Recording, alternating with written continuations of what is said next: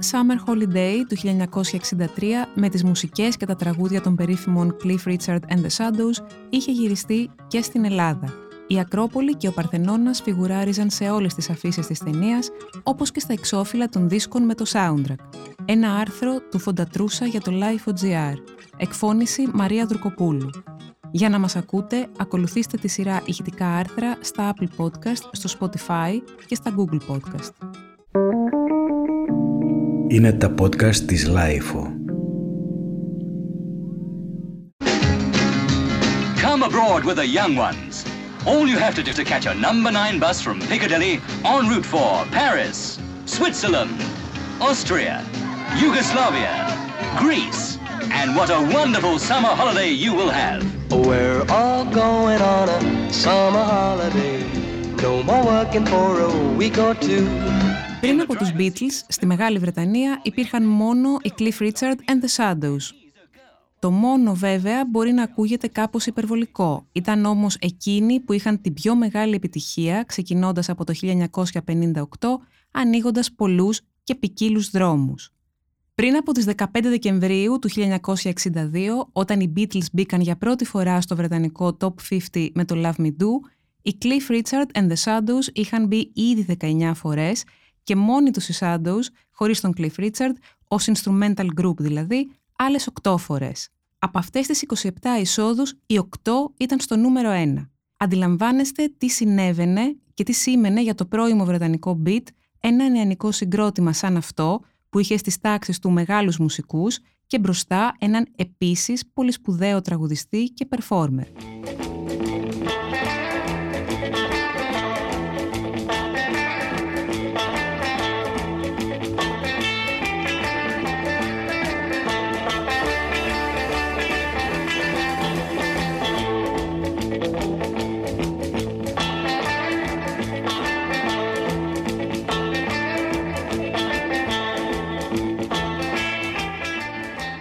Ποιοι αποτελούσαν τότε στο δεύτερο μισό του 1962 τους Shadows.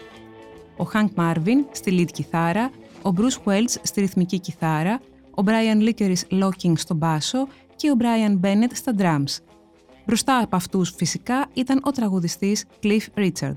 Τι παρατηρούμε αναφορικά με τους Shadows και σε σχέση πάντα με το πόσο επιτυχημένοι υπήρξαν επηρεάζοντας όλο τον κόσμο στην εποχή τους πριν από τους Beatles; Πρώτον, πως μιλάμε για ένα καθαρό νεανικό συγκρότημα, καθώς τα μέλη του το 1962 ήταν από 21 έως 24 ετών.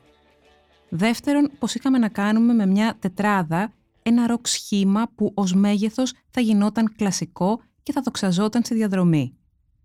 Τρίτον, πως επρόκειτο για ένα γκρουπ με ένα πολύ συγκεκριμένο setting, δύο κιθάρες, μία lead και μία ρυθμική, συν basso drums, που επίσης θα έγραφε ιστορία γενικότερα. Τέταρτον, πως ήδη από τον δεύτερο μεγάλο δίσκο τους, είχαν προηγηθεί τα singles φυσικά, οι Shadows έγραφαν μόνοι τους τα κομμάτια τους. Δηλαδή δεν είχαν ανάγκη ούτε τους παραγωγούς, ούτε άλλους pop συνθέτες στον στούντιο, προκειμένου να δείξουν έργο. Φυσικά έπαιζαν, τραγουδούσαν και συνθέσεις άλλων, όμως και τα δικά τους κομμάτια ήταν όχι μόνο επιτυχημένα, αλλά και εκπληκτικά. Πέμπτον, ήξεραν να εκμεταλλεύονται και τα παράπλευρα μέσα της pop κουλτούρας και βασικά τον κινηματογράφο, προκειμένου να καταστούν παγκόσμιοι. I've got it! Got what? Got this bus London transport said okay. Okay? Okay to what? Okay to use this bus for transport on a holiday. They're with it. With what? With the plan I outlined to them today. What plan? That's right, what plan? We can do it one step back a soul. Δεν υπάρχει σύγκριση με τους Beatles βέβαια, καθότι μόνο το μέγεθος Lennon McCartney να βάλει στη ζυγαριά αρκεί και περισσεύει ώστε να γύρει καθαρά και εντελώς προς την μεριά των Fab Four, όμως και οι Shadows ανέδειξαν έναν πολύ μεγάλο μουσικό, τον κιθαρίστα Hank Marvin, που επηρέασε κάθε ηλεκτρικό κιθαρίστα στη Βρετανία και παντού, ενώ ο Cliff Richard, ή καλύτερα ο Surf Cliff Richard πλέον, απολαμβάνει τεράστια δημοφιλία στο νησί, πρώτα-πρώτα έχοντας πουλήσει, όπως διαβάζουμε στη Wikipedia, περισσότερους από 250 εκατομμύρια δίσκους παγκοσμίους και πάνω από 21,5 εκατομμύρια 45 μόνο στη Μεγάλη Βρετανία, δηλαδή είναι τρίτο στην ιστορία του UK Singles Chart, πίσω μόνο από τους Beatles και τον Elvis. Το ότι αυτοί οι άνθρωποι, οι Cliff Richard and the Shadows, πάνω στην πολύ μεγάλη δόξα τους συνδέθηκαν με την Ελλάδα, δεν είναι μικρό πράγμα. Ο Cliff Richard εμφανίζεται για πρώτη φορά στον κινηματογράφο το 1959 στην ταινία του Terence Young, Serious Charge, όμως το πρώτο μεγάλο μπαμ θα γίνει με το νεανικό musical του Sydney Fury, The Young Ones, το 1961, στο οποίο θα εμφανιζόταν μαζί με τους Shadows. Μια ταινία και ένα soundtrack με τεράστια επιτυχία τότε στη Μεγάλη Βρετανία, καθώς η ταινία συναγωνιζόταν στους πίνακες εισιτηρίων τα κανόνια του Ναβαρόνε και τον πρώτο James Bond, με το soundtrack να ανεβαίνει στην κορυφή του UK Albums Chart, πουλώντας συνολικά και παντού πάνω από ένα εκατομμύριο αντίτυπα.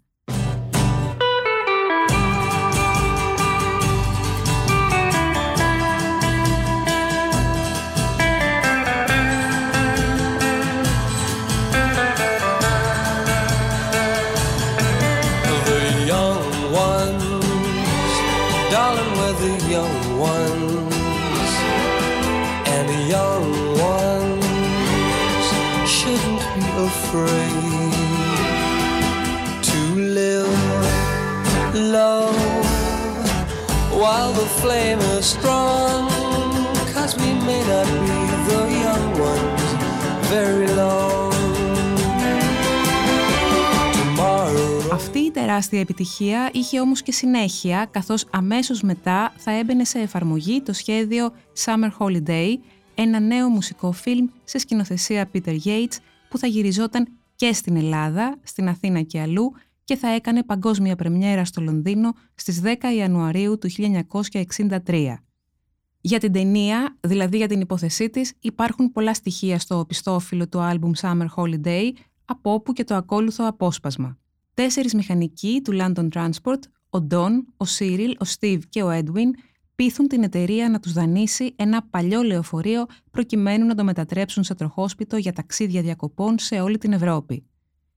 Αν κατάφερναν να κάνουν το ταξίδι χωρίς μεγάλο κίνδυνο, θα μπορούσαν να πάρουν περισσότερα παλιά λεωφορεία και να φτιάξουν μια εταιρεία ικανή να παρέχει διακοπές στο στυλ do it yourself. Ο αρχικός προορισμός των τεσσάρων είναι η Νότια Γαλλία, αλλά τα σχέδιά τους σύντομα θα ανατραπούν όταν στον δρόμο για το Παρίσι μπλέκουν σε ένα αυτοκινητικό ατύχημα με ένα παλιό αυτοκίνητο, μια σακαράκα, στην οποία επιβαίνουν τρεις νεαρές τραγουδίστριες, η Μίμση, η Άντζη και η Σάντι. Η Σακαράκα δεν τραβάει πλέον, οπότε τα αγόρια προσφέρονται να πάρουν τα κορίτσια μαζί τους προς Αθήνα, εκεί όπου έχουν κλείσει κάπου για να τραγουδήσουν. Περνώντας όμως από το Παρίσι, το λεωφορείο παίρνει έναν ακόμη επιβάτη, την Μπάρμπαρα, μια διάσημη τραγουδίστρια, μια στάρ, που θα βάλει την παρέα και το εγχείρημά της σε περιπέτειες. Με τα πολλά, το λεωφορείο φτάνει στην Αθήνα και βγαίνει από αυτήν κάτω από τον ζεστό ήλιο, καθώς οι ωραιότερες καλοκαιρινές διακοπές όλων πρόκειται να ξεκινήσουν άμεσα.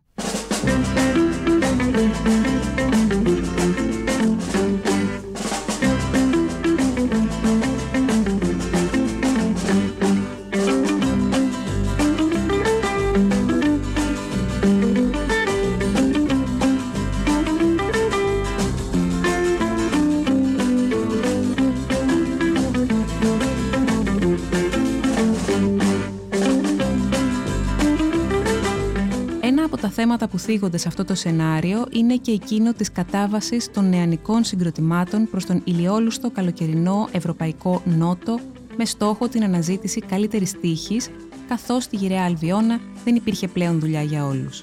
Σκεφτείτε τι γινόταν όταν μόνο στη Merseyside area, στο Liverpool και στα περίχωρα, εμφανίστηκαν γύρω στα 500 συγκροτήματα στο διάστημα μεταξύ 1958 και 1964 ενώ μόνο το 1961 βρίσκονταν ενδράσεις στην ίδια περιοχή γύρω στα 300 γκρουπ.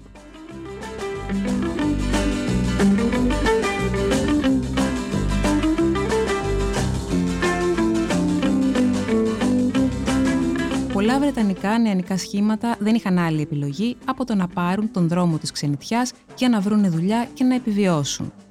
Εντάξει, οι Beatles μπορεί να μην έφτασαν μέχρι την Ελλάδα, καθότι τους τράβηξε το Αμβούργο, όμως διάφορα άλλα γκρουπ σκορπίστηκαν σε όλο τον Ευρωπαϊκό Νότο, ακόμα και στις ακτές της Βόρειας Αφρικής και της Μέσης Ανατολής, μεταφέροντας το πνεύμα του beat ζωντανά και εκεί. Ας θυμηθούμε μόνο την πιο χαρακτηριστική δική μας περίπτωση, εκείνη του Eric Clapton, ο οποίος βρισκόταν στην Ελλάδα με τους Glants, δηλαδή την Greek Loon Band και τη μετεξέλιξή της, τους Faces, από τον Αύγουστο έως και τον Οκτώβριο του 1965. Στο soundtrack του Summer Holiday που θα κυκλοφορούσε το 1963 από την Columbia, καταγράφονταν 16 κομμάτια συντεθειμένα είτε από τους Shadows είτε από τους ανθρώπους που είχαν γράψει και το σενάριο της ταινίας, τον Peter Myers και τον Ronald Cass. Τα τραγούδια θα τα απέδιδε ο Cliff Richard, άλλοτε με τους Shadows και άλλοτε με τη συνοδεία ορχήστρας ή ενός συνδυασμού σχημάτων. Every girl is a beautiful girl when you're a stranger in town. And every chick looks so cute and slick when you're all alone and low down. And then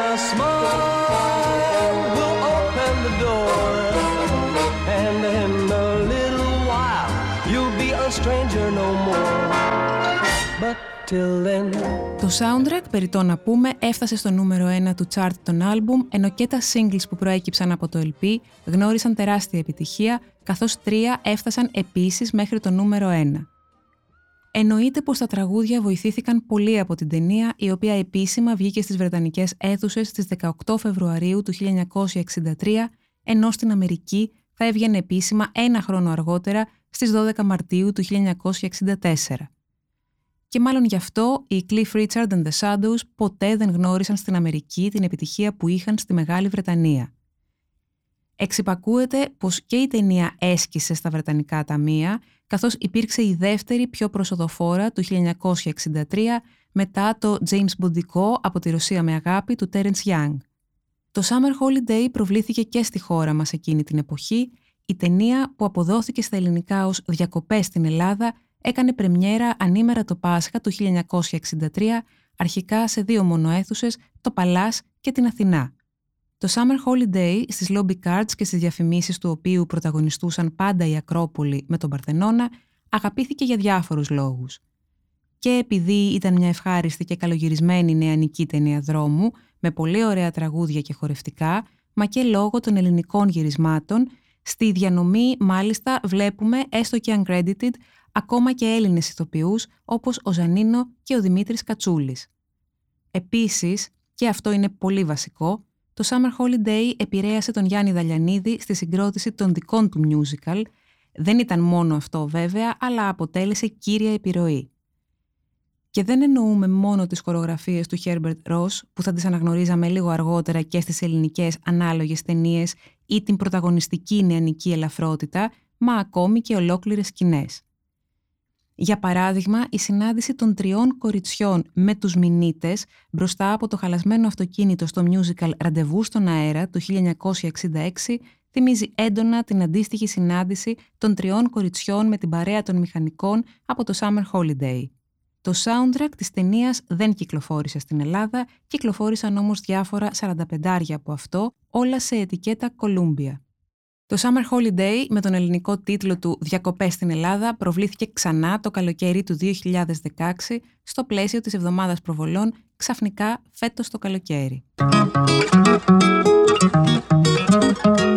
Ήταν ένα άρθρο του Φοντατρούσα για το Life.gr.